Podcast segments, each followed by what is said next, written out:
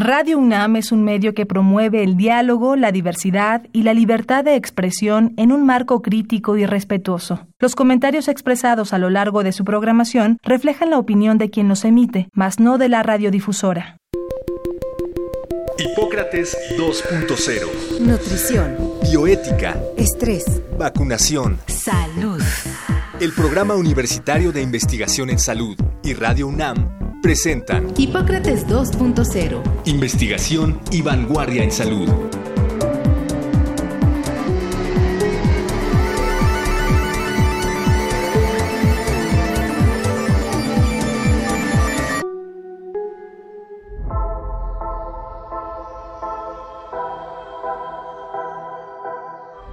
Hola, ¿qué tal? Bienvenidos a Hipócrates 2.0. Yo soy Mauricio Rodríguez. Como cada semana les doy la más cordial bienvenida.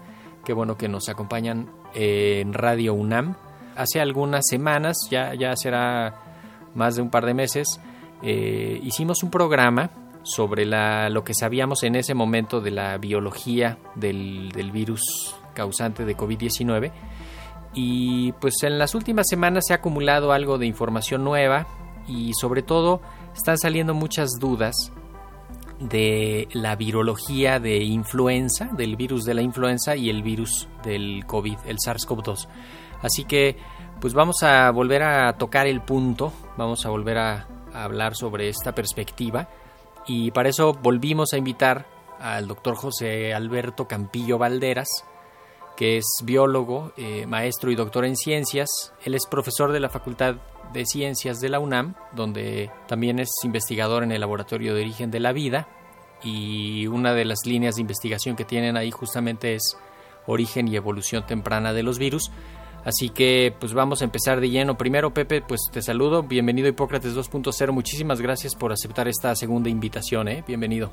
No, el agradecido soy yo, Mauricio. Muchas gracias también por esta segunda invitación y pues este, adelante. Quizá nada más un poco que nos actualices si hubiera algo relevante desde la parte virológica del virus causante del COVID-19, que es el SARS-CoV-2, que en las últimas semanas se ha escuchado mucho que si hay una nueva cepa, que si es más fuerte, que si no vamos a, tener un nuevo virus, se está diferenciando un nuevo virus, ya hay un nuevo virus de, del COVID-19 o, o, estamos más o menos como estábamos hace pues, tres, cuatro meses. Sí, mira Mauricio, pues fíjate que, esa es una de las semejanzas ¿no? que hay entre los virus, así en general, y los seres vivos. Todos evolucionamos. Nada más que, por ejemplo, los seres vivos como los seres humanos, los elefantes, etcétera, nuestra evolución es, es más lenta, ¿no? casi no se puede, es imperceptible a, los, a, a, la, a, la, edad de una persona normal, ¿no? En 70 años, por ejemplo, no vas a ver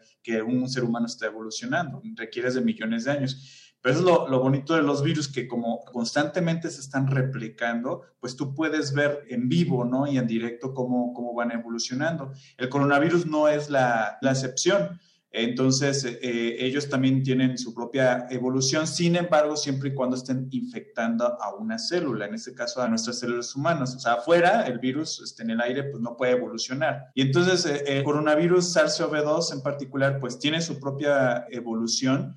Lo que hay un problema en cuanto a la información, porque los científicos han encontrado que hay una serie de mutaciones que son importantes para el virus, en los cuales aparentemente una de ellas en particular, que es una mutación que se encuentra en el gen de la proteína Spike, que es esta proteína en la cual, como llave y cerradura, ¿no? Este puede entrar a nuestras células. En este gen encontraron pues una mutación importante que es un cambio de un aminoácido y este cambio en esta, a este nivel de la, de la proteína pareciera que es el que se ha distribuido eh, mayoritariamente en el, en el mundo. Entonces, por eso han, han comentado algunos investigadores que han encontrado esta correlación, ¿no? De una, de una, no una cepa, sino más bien se llama variante del virus, porque es la misma especie del coronavirus SARS-CoV-2 y es la que se ha distribuido a nivel mundial. Pero nosotros como biólogos evolucionistas, pues decimos, bueno, una sola mutación, eh, es como la frase esta, una sola, una sola golondrina no hace verano. Entonces,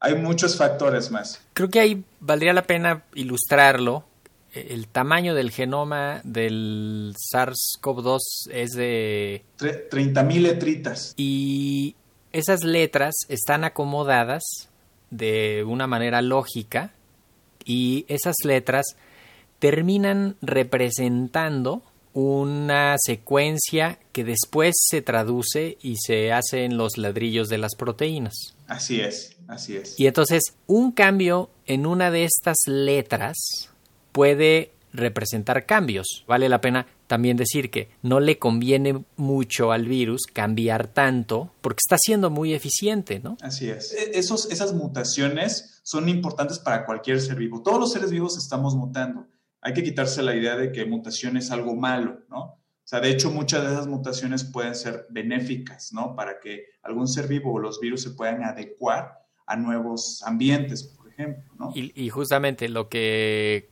se ha querido interpretar, y, está muy forzada esa interpretación, es que ya hay una nueva cepa, este, ahora hay uno más mortal y entonces todo el mundo comienza a confundirse y asustarse y cuando ya lo ilustramos también diciendo, a ver, los primeros virus que salieron de China hacia otros países, pues cualquier cambio que ya traían esos virus, pues fue un cambio que seguramente se conservó y, y que se puede ver en el resto de los casos que de ahí derivaron. Entonces imagínate los primeros virus que llegaron a Estados Unidos, que terminaron siendo pocos, ¿no? O sea, ahí, ahí se sembró la epidemia, igual en Europa, igual en México, a través de poquitos casos se sembró la epidemia y ahorita cuando hacen un análisis gigantesco de muchas secuencias genéticas dicen, es que todos la tienen. Bueno, pues es que todos vienen del mismo, ¿no? También, como que ahí no hay que... Eh, eh, es como nosotros los, seres humanos, ¿no? Somos la misma especie, Homo sapiens, y, pero hay muchísimas variantes, ¿no? De hecho, eso se ve marcado en nuestro genoma con unas cosas que se llaman polimorfismos. Entonces, no quiere decir que los chinos, por ejemplo, son una especie diferente a los mexicanos, ¿no? Somos la misma especie, ¿no? Lo mismo pasa así con los virus. Sí, podemos decir categóricamente que no hay todavía una nueva cepa. No hay una nueva especie, es la misma especie de coronavirus SARS-CoV-2, pero son diferentes variantes que eh, se encuentran en el mismo linaje, ¿no? O sea, son, son variantes nada más. Sí, yo cuando oigo mutación pienso en el apocalipsis zombie, ¿no? No sé, ustedes los biólogos en qué piensen. Oye, otro punto que me parece también útil que actualicemos, ¿de dónde viene el SARS Estamos seguros de dónde no viene. El virus, el SARS-CoV-2, tiene un origen 100% natural. Eso se puede explicar por estudios evolutivos. el trazo de la, de, la, de la historia evolutiva yace en coronavirus que ya estaban ahí. En este caso está relacionado con murciélagos. Entonces, no, ojo, no quiere decir que los murciélagos son los culpables, ¿no? Que ahorita agarremos un bate y órale a darle a todos los, los murciélagos, para nada. El problema es que es el contacto directo que tenemos con estos eh, mamíferos y, aves eh, silvestres que pueden brincar esos, esos sus virus hacia nosotros. Es un proceso que conocemos muy bien que se llama zoonosis. Sí, que de hecho las, las dos epidemias previas de coronavirus así fuertes, que fue la de la del SARS-CoV-1 sería, que, fue eh, pues a partir justamente de las civetas himalayas que aparentemente adquirieron el virus de unos murciélagos y se infectaron, desarrollaron la enfermedad y, estaban en contacto con el ser humano y ahí se metió. Y en el MERS-CoV-2, en el MERS-CoV nada más, que es el de Medio Oriente, a través de los camellos también, ¿no? Y en este, en este se, se pensó que el pangolín tenía, que es como este armadillo, que, tenía ahí un juego también que había hecho ahí parte de la escala. Eh, ya, ya descartaron eso, nos quedamos con que es casi que directo de los murciélagos o hay algo ahí también nuevo? No, para nada. De hecho, eh, eh, una de las características de los coronavirus en particular es que a veces sufren recombinación genética. Es decir, que eh, ahorita todavía no se, no se sabe si, si este coronavirus de murciélago pasó directamente al ser humano o hubo un intermediario. Es decir, que, que, este murciélago pudo haber infectado a otro animalito, como pueden ser los pangolines. Todavía hay esa duda, ¿no? Que los pangolines sean los intermediarios y de ahí pasó al ser humano. De hecho, los otros coronavirus que conocemos, que también son en seres humanos, que están en seres humanos, que infectan a seres humanos, pero con enfermedades más menos, más leves, o sea, por ejemplo, el resfriado común es ocasionado principalmente por, por muchos de estos coronavirus. Pues la historia evolutiva de estos coronavirus humanos también viene de, ya sea de murciélagos o de, o, de roedores, que después infectaron a un intermediario mamífero, como pueden ser las vacas, como pueden ser este, eh, eh, incluso los cerdos, y de ahí pasan al ser humano, ¿no? Sí. Ahora, esto más allá de que nos da conocimiento y nos permite saberlo, pues también es muy importante eh, reconocer que estos fenómenos pasan porque el ser humano y la sociedad invaden los nichos naturales de estos animales y entonces nos acercamos a sus virus. Sí, así es, definitivamente. Son, la, actividad humana es, es, es, muy compleja con respecto a al uso ¿no? y al consumo de estos, de estos animales, principalmente silvestres. Entonces, es, inevitable, por ejemplo, tener granjas de, de, pues, de estos animales pues, de consumo humano. Entonces, pero también, por ejemplo, en, eh, en países como Indonesia, Taiwán, etcétera, eh, eh, al sur de China, por ejemplo, pues es muy conocido que eh, muchas de las personas, pues que bueno, viven en condiciones lamentables y que a veces eh, necesitan de, por ejemplo, del guano de, de, los, de los murciélagos para sus propios cultivos. Entonces la gente ahí se va, no se, no se protege, no usa cubrebocas, no hay mascarilla y va directamente a las cuevas, recoge con las manos el guano, porque el guano pues es rico en, nitrógeno y esto sirve pues para, para que las plantas, de, los, cultivos, que, pues, pues para, que, para que crezcan bien, ¿no? Entonces ahí no hay protección. Entonces imagínate, pues, ¿Cómo les puedes decir a ellos, no? Decir, oye, ya deja de hacer eso, ¿no? Pues dependen económicamente de sí, eso. Sí, ahí quizá ayudarles a que tengan unas lombricompostas gigantes para producir, ¿no? Abono y... Sí, sí, sí. Oye, Pepe, a ver, ya, ya vamos a, pensar en el otro componente que queríamos platicar, eh, los virus de influenza. Eh, hay algunas confusiones, algunas que son pues obviamente naturales porque la gente oye virus y piensa que los virus todos son iguales, pero también la referencia que tenemos de los virus de influenza nos podría generar algunas confusiones de lo que pasa o puede pasar con el, con el virus de COVID-19, ¿no? Que los virus de influenza son diferentes, son una familia diferente de virus más, menos grave, menos cambiante, más antigua? ¿Qué, cómo, ¿Cómo podríamos hacer un perfil de, de esta familia de los virus de la influenza? Sí, como tú bien lo acabas de comentar, son virus totalmente diferentes, a pesar de que tienen la misma, el mismo material genético en sus genomas, que es de RNA, esta molécula hermana del, del, del DNA, ¿no? Que, que los seres vivos y los seres humanos, por ejemplo, nuestro genoma es de DNA pero hay virus como el de la influenza, el VIH o este coronavirus que tiene RNA. Entonces, eso, eso también lo, tiene, lo tienen ambos, ¿no? Pero, pero pues pertenecen a familias con apellidos diferentes, ¿no? Pues este, los coronavirus pertenecen a la familia Coronaviridae, se les llama así por la coronita eh, solar, ¿no? Que se parece al, eh, a, la, la, distribución de las proteínas, ¿no? Del, estas de Spike del coronavirus, así las ves al microscopio.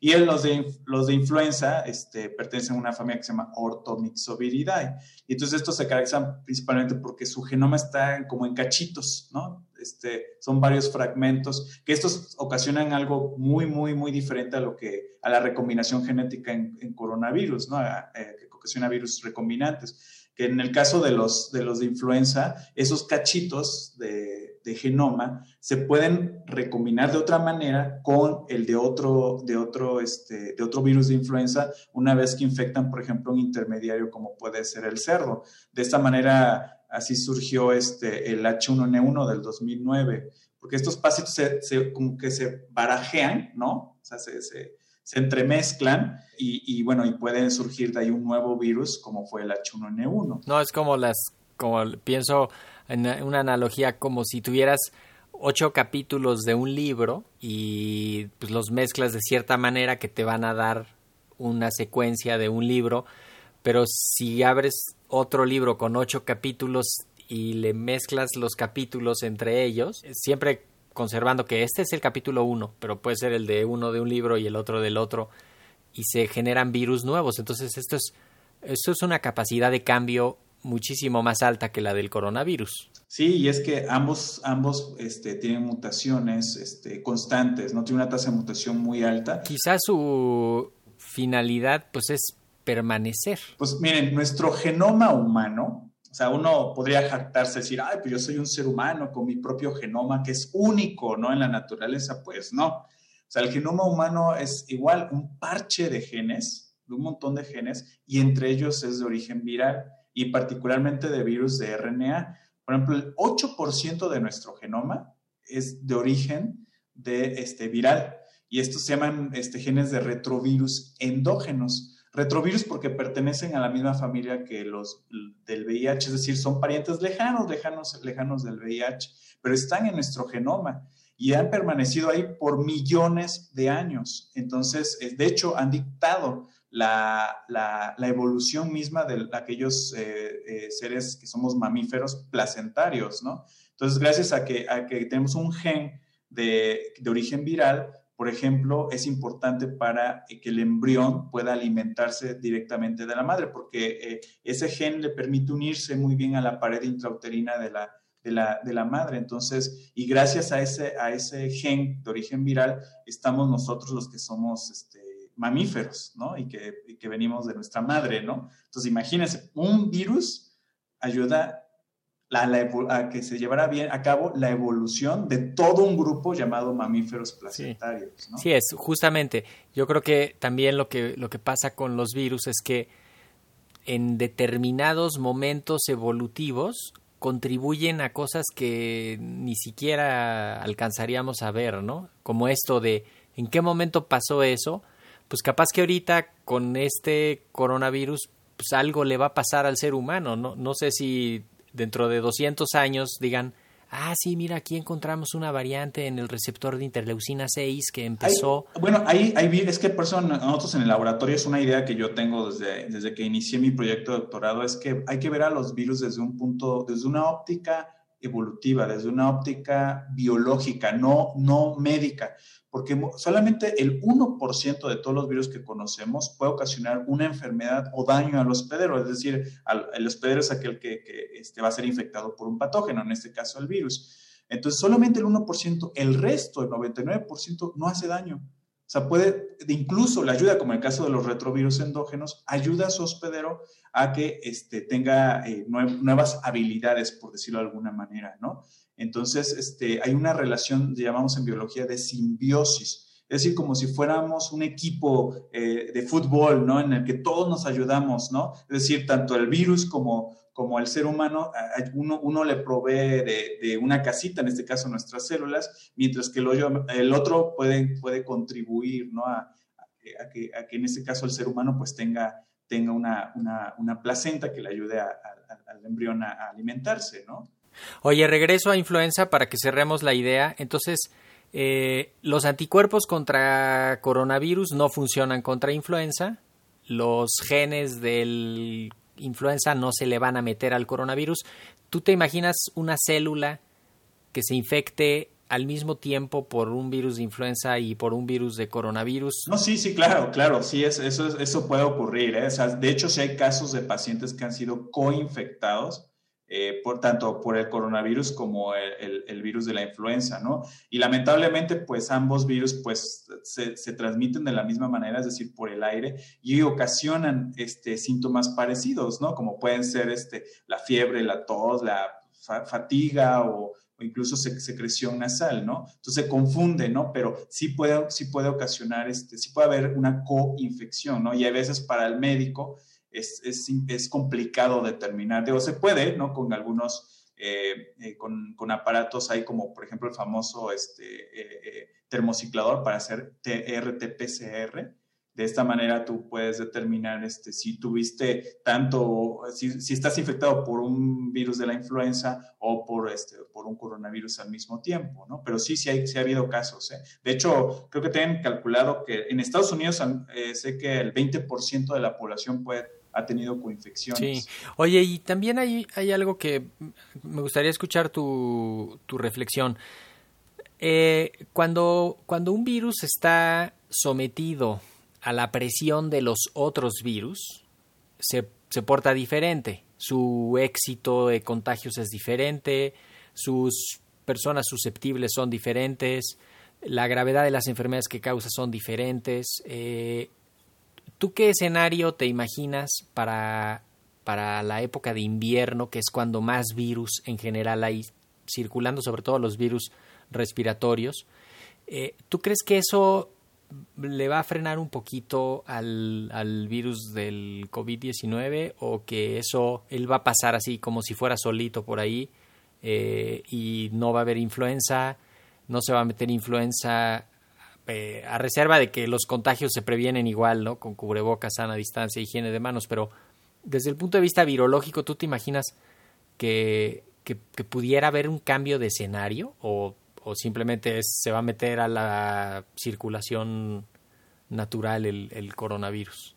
Sí, pues ah, eh, bueno, en el caso de la, de la influenza, eh, gracias a que pues hemos, ahorita lo acabas de mencionar, ¿no? Debido a las medidas de prevención que, bueno, pues hemos asumido y que pues ahorita yo creo que cada vez más gente ahora sí se dice, ay, no, pues sí es cierto, ¿no? Del, del coronavirus, pues hay que, hay que tomar las medidas de prevención. Y esto precisamente ha detenido que, el, eh, que al menos el virus de la influenza se haya, eh, haya aumentado. Creo que ya estamos en la semana 41 y hasta ahorita sí, hay, sí ha habido como 20 mil casos, pero relacionados al, a la influenza, pero no, no se ha confirmado si son virus, de, si, si, si, estos pacientes han sido infectados por influenza, ¿no? Puede ser por otros, ¿no? Incluso por otros coronavirus, por adenovirus o, bacterias incluso, ¿no?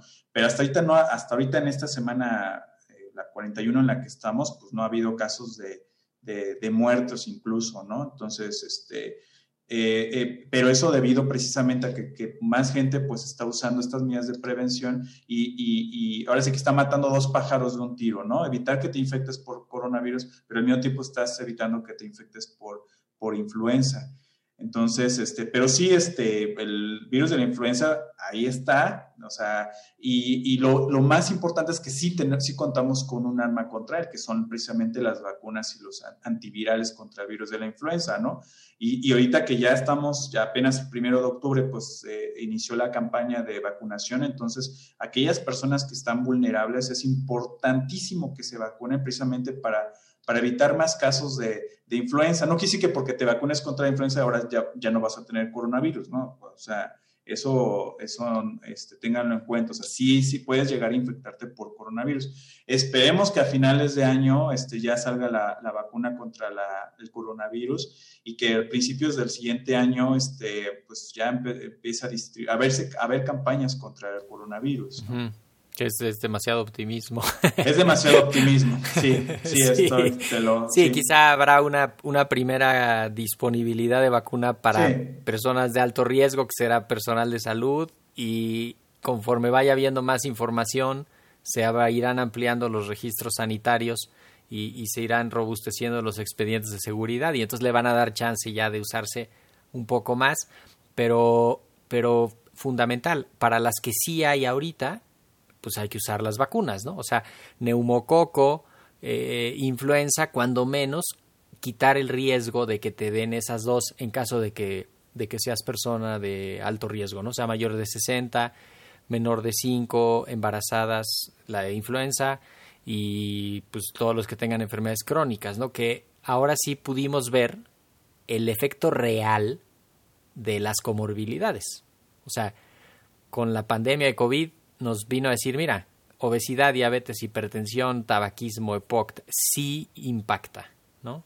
Y, por ahí entró el, el COVID sin, pero sin que le hiciera resistencia, ¿no? Así es, y lamentablemente estas enfermedades sí pueden llegar a, a, incrementar, ¿no? Estos casos de infección por coronavirus. Y, y me preguntabas hace rato, porque, o sea, y, y tomando esta última pregunta, ¿no? De, de, de, si puede llegar, o sea, si, al haber esta coinfección, ¿no? Puede de alguna manera exacerbar, ¿no? Los síntomas, y eso, eso todavía no, no, lo tenemos, bueno, los investigadores, los científicos todavía no, no han tomado en cuenta esto. Es decir, este, hay, una, hay una sindemia, eh, es decir, que es la suma de estas, de dos o más enfermedades, ¿no? Que se presentan de manera eh, concurrente, ¿no? De manera, de manera alternativa, ¿no? Porque, por ejemplo, en el caso de las de influenza, eh, hay veces que, que, puede haber una coinfección con neumococos, ¿no? Entonces, el neumococo lo que hace pues, es, es, ahora sí que aumenta los casos de neumonía, pero es cuando el, virus de la influenza eh, puede este, hacer que, exista esto, ¿no? Digo, tú sabes, tú sabes más de eso. Lo que no sabemos es si, si alguien coinfectado por coronavirus y por influenza de alguna manera pueda exacerbar los síntomas, ¿no? Que seguramente. Pues, Pepe Campillo, si alguien te quiere seguir en Twitter, ¿cómo te puede encontrar? ¿Me crees que no me sé mis Twitter? Porque es, es, es JA-Campillo. Si no, me hacían poner José Campillo. Exacto, y si no, hoy que yo anuncié el programa, ahí te puse arroba y entonces Eso. ahí te pueden seguir. Eh, pues no sé con qué idea quieres que nos despidamos. Pepe. Pues eh, eh, que gracias a la ciencia sabemos que los, eh, tanto el un virus de la influenza como un coronavirus están ahí, existen y hay fotografías preciosas de ambos virus, eh, pero, pero están ahí, ¿no? Y también la misma ciencia nos ha nos ha dicho que las medidas de, prevención están funcionando, es decir, síganse lavando las manos, este, sigan usando cubrebocas, se puede más este, la, la, la careta, eh, eh, estornuden este, con la parte interna del codo, etcétera, ¿no? O sea, son medidas de prevención que sí, sí funcionan, sí sirven y esas hay que estarlas aplicando, ¿no? Exacto. Pues con eso nos vamos. En efecto, arroba JA-Campillo. Ahí ah, mira, te, sí me lo te sé. pueden encontrar eh, en Twitter. Y pues no nos queda más que agradecerte otra vez, Pepe, que nos, nos viniste a, a, iluminar un poco, a confundir otro tanto. Y de eso también se trata la ciencia, de sembrar preguntas para seguir avanzando. Y pues que no se detenga la conversación, Pepe. Muchísimas gracias por haber estado en Hipócrates 2.0, ¿eh? No, muchísimas gracias a ti y a, y a, tu auditorio y pues este, cualquier cosa que necesiten, pues ahí me echan un grito por Twitter si quieren y yo con mucho gusto les contesto. Claro que sí. Pues con eso nos vamos. Yo soy Mauricio Rodríguez. Eh, espero que nos acompañen la próxima semana. Esto fue Hipócrates 2.0 y continúen en sintonía de Radio UNA. Muchísimas gracias. Agradecemos al doctor Samuel Ponce de León, coordinador del Programa Universitario de Investigación en Salud y coordinador académico de esta serie. El Programa Universitario de Investigación en Salud y Radio UNAM agradecen tu escucha. Te esperamos la siguiente semana para platicar sobre lo último en materia de salud e investigación en Hipócrates 2.0. Investigación y vanguardia en salud. Se despiden de ti en la producción Patti Gamboa, Héctor Castañeda y Alejandra Gómez. Hipócrates 2.0. Radio UNAM. Experiencia sonora.